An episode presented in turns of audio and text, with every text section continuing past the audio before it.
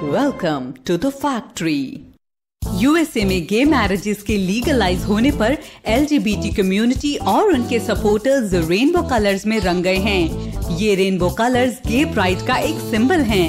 But do you know कैसे बने ये रेनबो कलर्स गे कम्युनिटी की पहचान? 1978 में सैन फ्रांसिस्को के एक आर्टिस्ट गिलबर्ट बेकर ने रेनबो फ्लैग को डिज़ाइन किया। जिसे 25 जून 1978 सैन फ्रांसिस्को की गे फ्रीडम डे परेड में फ़र्स्ट टाइम फहराया गया।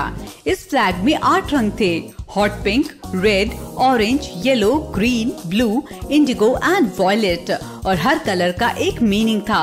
फैब्रिक में हॉट पिंक कलर न मिलने के कारण उसे बाद में हटा दिया गया और इंडिगो और टर्कोइस को मिलाकर रॉयल ब्लू कर दिया गया और पॉपुलर हो गया द सिक्स स्ट्राइप फ्लैग इस फ्लैग को एलजीबीटी प्राइड फ्लैग भी कहा जाता है।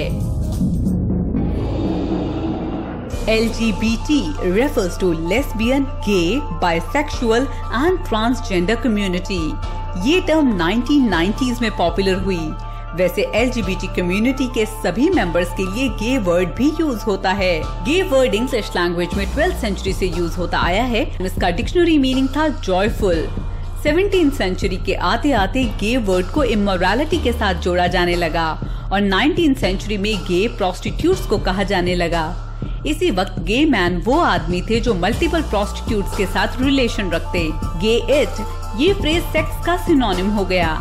एंड देन ट्वेंटी सेंचुरी के आते आते गे होमोसेक्सुअल्स के लिए यूज़ होने लगा।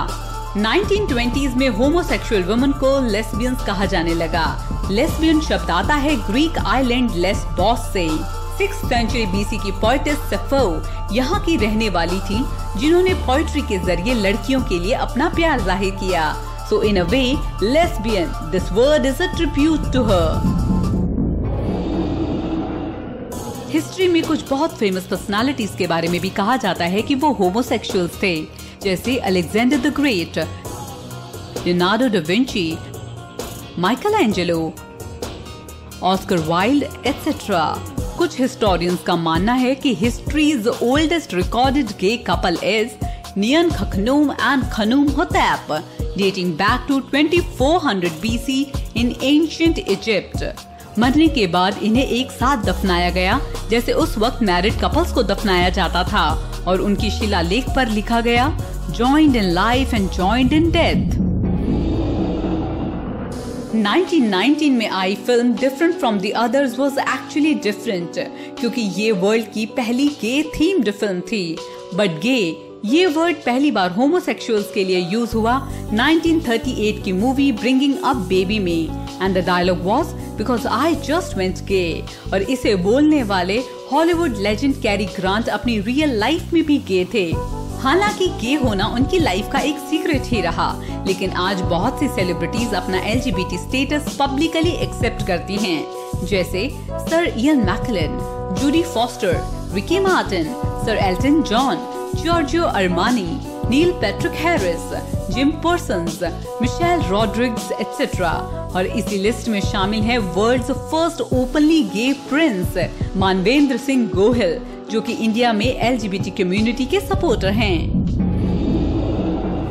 1989 में डेनमार्क वर्ल्ड का पहला ऐसा देश बना, जिसने सेम सेक्स कपल्स के रिलेशनशिप को लीगल माना बट सेम सेक्स मैरिजेस को लीगलाइज करने वाला पहला देश था Netherlands first April 2001 at the stroke of midnight चार कपल्स ने शादी की three male couples and one female couple और मुकम्मल हुई मॉडर्न वर्ल्ड की पहली legal gay marriage with pink cake and pink champagne 26 June 2015 को यूएस बना सेम सेक्स मैरिजेस को लीगलाइज करने वाला twenty first and the most popular country